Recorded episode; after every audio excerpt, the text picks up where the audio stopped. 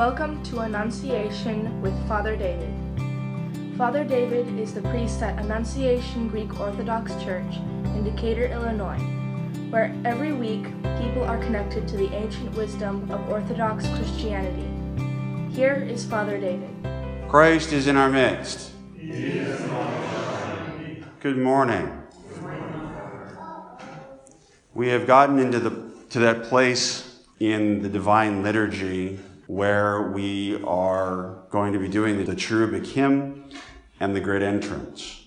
But I'm not going to speak about that in its totality today. Rather, I want to focus on the words of the cherubic hymn itself. Let us, who mystically represent the cherubim and who sing the thrice holy hymn to the life creating Trinity, now lay aside every worldly care so that we may receive the King of all. Notice that this is an imperative to ourselves. Let us. And we are going to sing in the place of the, the, the cherubim. We are going to be those angels that surround the throne of God, singing, Holy, Holy, Holy. And we are going to set aside all cares of the worldly life so that we may receive the King. We are acting. We are moving. We are participating in this great event called the Divine Liturgy. We are not sitting back and being passive observers. We are actively participating. And this is a stance that we need to translate across our entire lives. This let us is heard throughout the liturgy. It's dozens of times that we say, let us pray to the Lord. Here we say, let us, who mystically represent the cherubim, who sing the thrice holy voice, holy hymn to the life creating Trinity, now lay aside every worldly care. We are acting. We are participating. And this is important to understand in light of what St. Paul tells us today in his epistle he goes through and he demonstrates what God has done for us in the sense that he has adopted us as sons. He became incarnate. He became a human being. He experienced all of those things that we human beings experience. Conception, birth, childhood, adolescence, adulthood, hunger, thirst, pain, joy.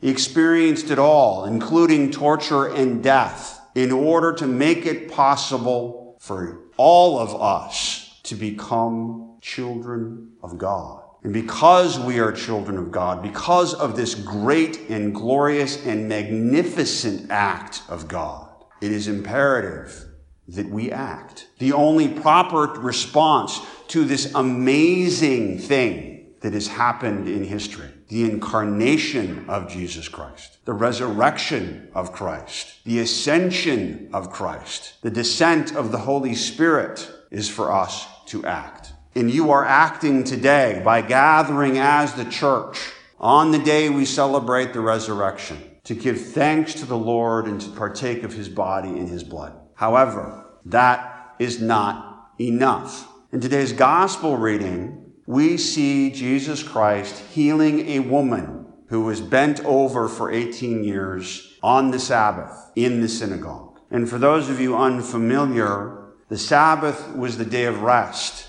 Work was not allowed on the Sabbath. And the reason for this was to instill in the people of God that they could go one entire day without working without doing those things to ensure their own survival and rely entirely upon God to sustain them, to remind them of that relationship that we have with God, that it is He who makes us possible. It is He who makes our lives possible. And so therefore no work was allowed on that day. So we had the freedom to contemplate upon this reality and this relationship. But here we see Christ healing on the Sabbath. What according to the law was work. And he said, but isn't this important enough to do on the Sabbath. Yes, indeed, it is. And today we find ourselves, ironically, in sort of uh, almost a reverse of what we see in the Jewish culture of the Bible, of the scripture.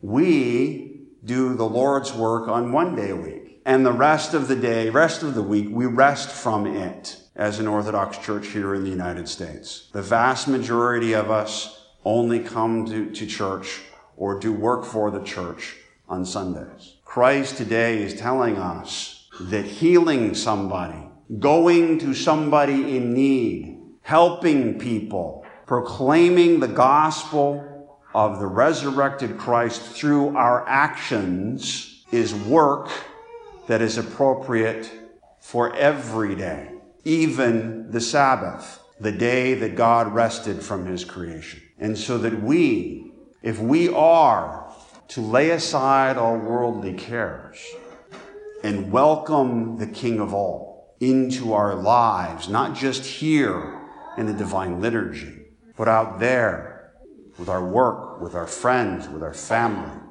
we must be of a mind to do God's work every single day. You know, every one of us has different skills. Every one of us has different gifts. Not everybody can be a priest. Not everybody can sing in the choir.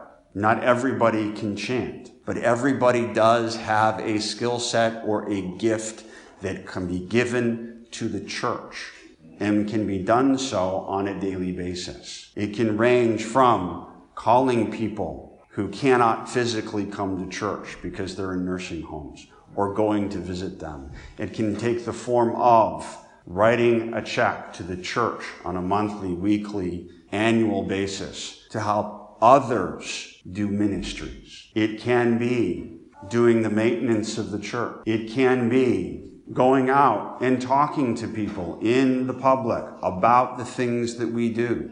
It can be going and helping the poor. It can be coordinating with other services here offered by other faith communities to help those who are disadvantaged. There are all kinds of opportunities for us to act on a daily basis. And as Christ demonstrates to us today, that's what makes us the children of God. He, the Son of God, works mercy on the Sabbath, so too we, as his adopted children, need to do that work, his work, every single day. So let us set aside all worldly cares so that we may receive the King every single day.